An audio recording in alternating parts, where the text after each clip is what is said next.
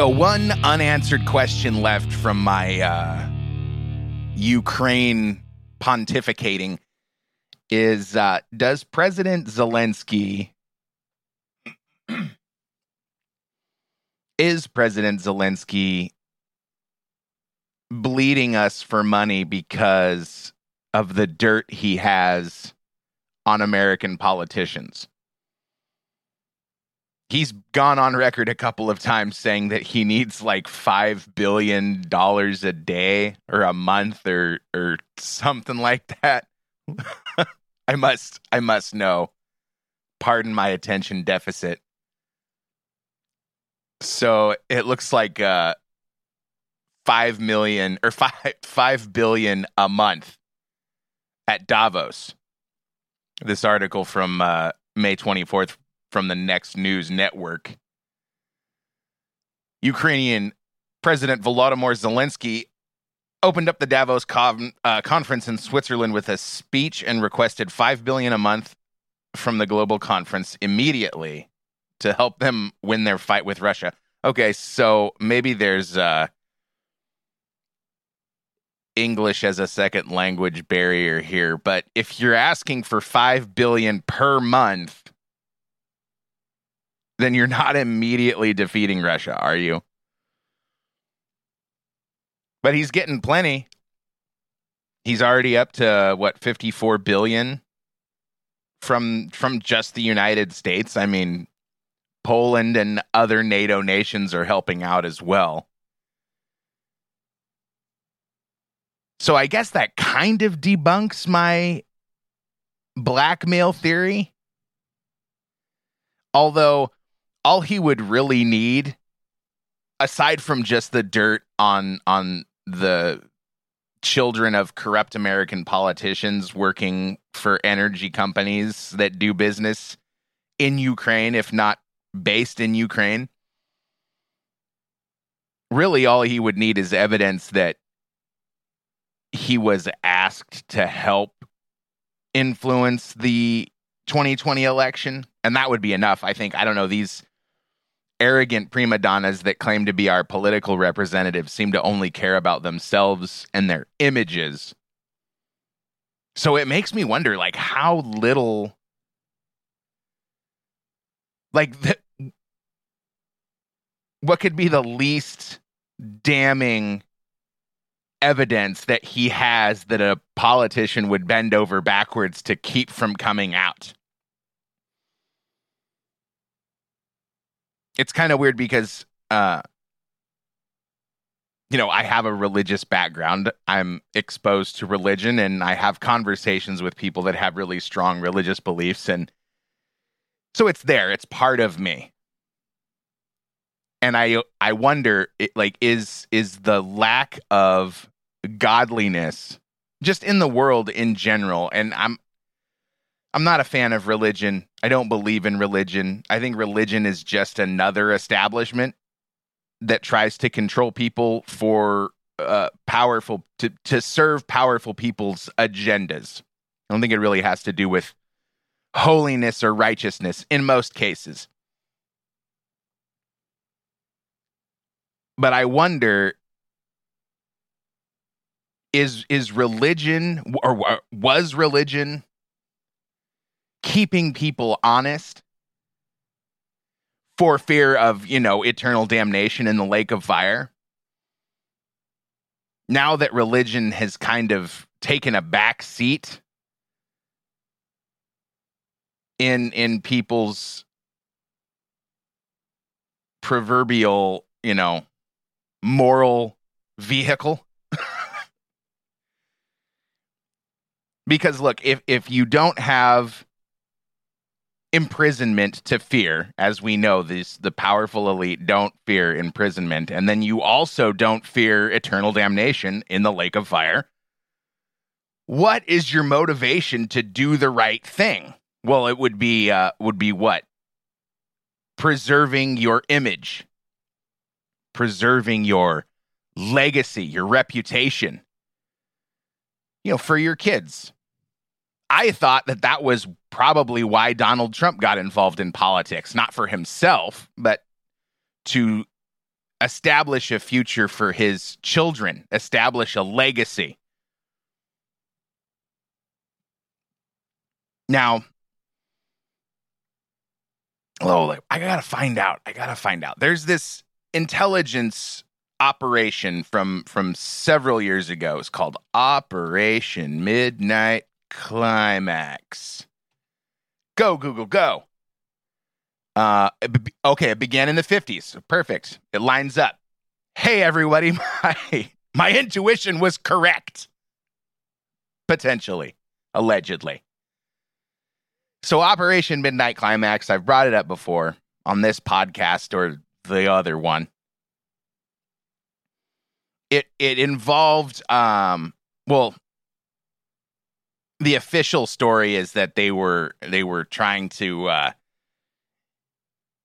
learn the effects of drugs on the minds of anybody of americans people and and and the motivation was well we got to find out if our politicians or you know high ranking military officials were captured and given these psychedelic drugs. I mean they were using lsd would they give away secrets so they they manipulated local politicians and probably some bigger politicians. How would we ever actually know?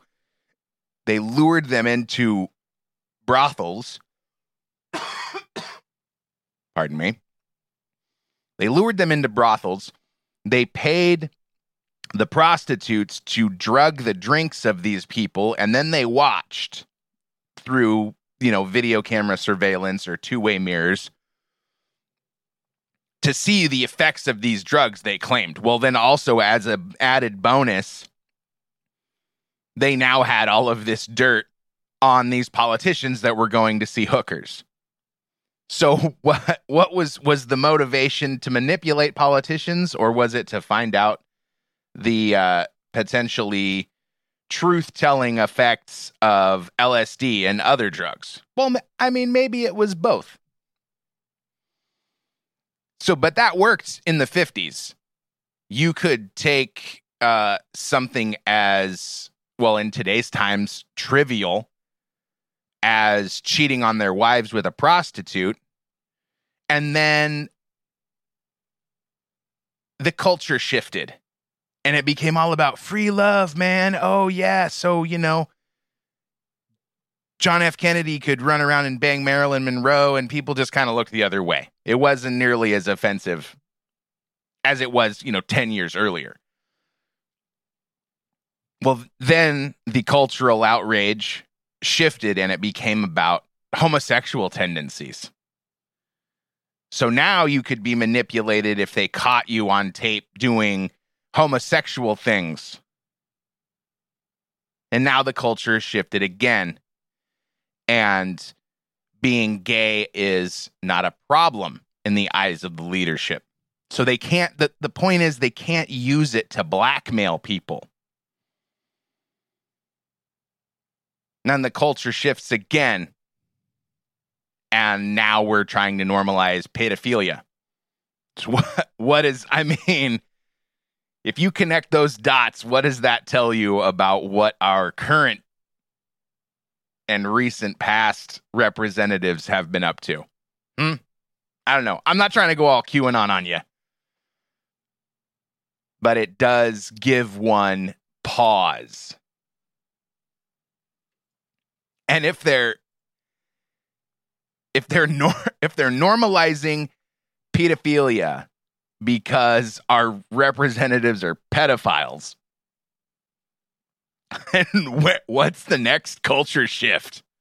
What do we what do we go from? We go from pedophilia to what? Straight to hell. Lake of fire, right? All right. So maybe Zelensky has uh maybe he's got that dirt. You know, maybe there there was uh, a lot of suspicion that you know Hillary Clinton's email server that she deleted the 33,000 emails from you you remember the thing. It would, turned out to be a whole bunch of nothing. I mean it it I don't believe it was nothing, but it was nothing because she deleted it and then it got covered up. And our Justice Department is so squeaky clean that they just happened to not look into it, just like they happened to not look into, uh, you know, the Epstein Maxwell client list of rich and powerful people that paid them to have sex with underage children, which I guess is a little redundant. Although, just because they're under the age of consent doesn't really make them children, right? And now, now I'm now what I I'm normalizing pedophilia. No, I wouldn't say a 16 year old is a child though, below the age of consent. I mean, it's just semantics. I'm not saying it's okay. But this is obviously the game, right? Catch these powerful people in compromising positions, and then the power becomes yours. I mean, and this was before the horribly corrupt individuals had all the wealth and the power. I mean, that's and that's kind of what I get to with the whole religion angle.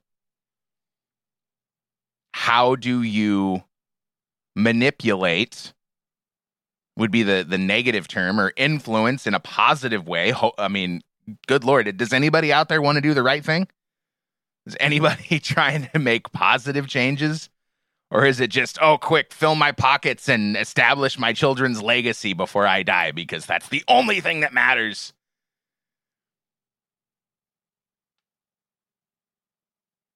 People that want to help other people don't they they don't they don't take the path of the CEO or, you know, the federal politician. And why is that? Well, in my opinion, it's because they have to do so many horrible things to good people to climb the corporate ladder, to climb the ladder of politics. And good people aren't willing to do those things.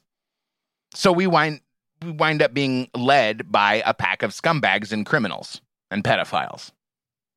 Lucky us. But the the final you know, beacon of hope, which is now, you know, being smothered by the insane left, is our conservative Supreme Court. They ended their 21 22 session in in July. I mean, at the end of June. Like, hey guys, we're taking a half year.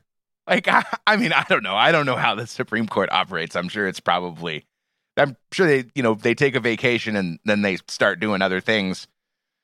But imagine getting a full year's worth of work done in six months. That is effective. Although I don't uh, like. There's plenty of angles to take on on the SCOTUS quandary, I guess. Because on one hand, I mean, they're giving us some wins Roe v. Wade was overturned, whether you're pro abortion or not, you must admit it was a bad precedent. There's nothing in this in the federal constitution for abortion, which means the issue of abortion belongs to the states. That's just how it works legally in this country. I'm sorry if you don't like it. I personally think that it's fine. But look at all the chaos that is being stirred up. Look at all the violent protests. I mean, I'm surprised this Highland Park shooter didn't have some manifesto about how it was the Roe v. Wade decision that drove him to this violence. But the media is too busy trying to paint him as a, a right wing terrorist, which I don't buy. There's there's I mean, come on, the guy's last name was Crimo? Like give me a freaking break. Sure, maybe it's a coincidence. Maybe it's also fabricated. There's too many there's too many suspicious things that persist from shooting to shooting. Like, oh, hey, we still don't get a we we still don't get the full picture. It doesn't matter what happens. It doesn't matter how many times it happens. There's still conflicting information with pieces missing from the story. But hey, let's take it by let's let's take it as gospel and use it to completely change the culture of the country, I guess. Sounds like a bad idea to me. But you know, it was the Democrats that set us up for all of these 6 3 decisions from the Supreme Court because they changed the rules. Yes, they did. And this is why. The, you know the, the Roe v. Wade's uh, decision came out, and then there was the Second Amendment decision that came out, and of course the left is losing their minds. But what they fail to mention is this is all because they changed the rules back in in uh, 2013 under Obama to make it easier to approve judges. And I got this piece from uh, the Huffington Post. Oh, yeah. They're dirty. They're dastardly. But this was from 2018 by Igor Bobic. Republicans are confirming judges at a breakneck pace and are pushing forward with changes to Senate rules that make it even easier to confirm more of President Donald Trump's judicial nominees. It's a tremendously important achievement, one that is already being called their most enduring legacy. Yes. well done. Well done, Democrats. You made it easier to get freaking railroaded. But Democrats who blew up the rules when they were in the majority to make it easier to confirm executive and judici- judicial nominees say they have no regrets about doing so. Oh, yes, yes. They have no regrets about doing that. They have no regrets about the lockdowns. And they have no regrets about shoving Joe Biden down our throats either, right? It wasn't a mistake. The mistake is to have people confirm judges that are way out of the mainstream and to refuse to be thoughtful about what we're going to do to the judiciary. Senator Jeff Merkley, Democrat of Oregon, a lead proponent of filibuster reform at the time, told HuffPost this week. Oh, yes, yes, Jeff. Yes, Jeff. We must rely on people to do the right thing, right? Because your side is always so good about doing the right thing and taking the will of the people into account before you make decisions. So naturally, they'll have no qualms about packing the Supreme Court because since the Democrats can't win by appealing to the sensibilities of their constituents, they just have to change the rules so that they can ram through as much of their bullshit as possible. That's my one for the show. Thank you. In 2013, under the leadership of then Senator Harry Reid, Democrats voted to deploy a parliamentary procedure dubbed the nuclear option. That sounds responsible to change the Senate rules to pass most executive and judicial nominees by a simple majority vote instead of the long standing 60 vote threshold needed to overcome a filibuster. There you go. They changed the rules and it screwed them. And now they're using that to foment insurrection. and now they say, we're not going to listen to the Supreme Court. F the Supreme the Supreme Court, Lori Lightfoot said. Oh, and yeah, and what a model of leadership she is. We talked about Chicago in the, the last episode. It's like I said, they only worry about filling their own pockets and they don't care who they trample to get it done. It's gross. But one of the more beautiful things that the Supreme Court has done is curbing uh, bureaucracy with this uh, EPA ruling. Uh, just just from SCOTUS blog, which is very left. They're a bunch of haters. Uh, the Supreme Court on Thursday truncated the Environmental Protection Agency's power to regulate greenhouse gases.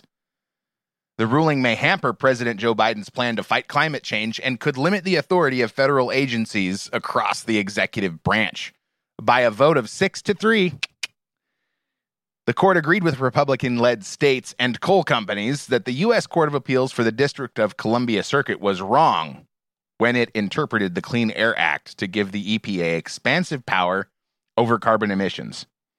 The decision, written by Chief Justice John Roberts, was handed down on the final opinion day of the 2021 22 term. Two different and conflicting sets of uh, regulations, neither of which is currently in effect, were at issue in the case, known as West Virginia v. EPA. In 2015, the Obama administration adopted the Clean Power Plan, which sought to combat climate change by reducing carbon pollution from power plants. For example, by shifting electricity production to natural gas plants or wind farms. The CPP set individual goals for each state to cut power plant emissions by 2030. But in 2016, the Supreme Court put the CPP on hold in response to a challenge by several states and private parties.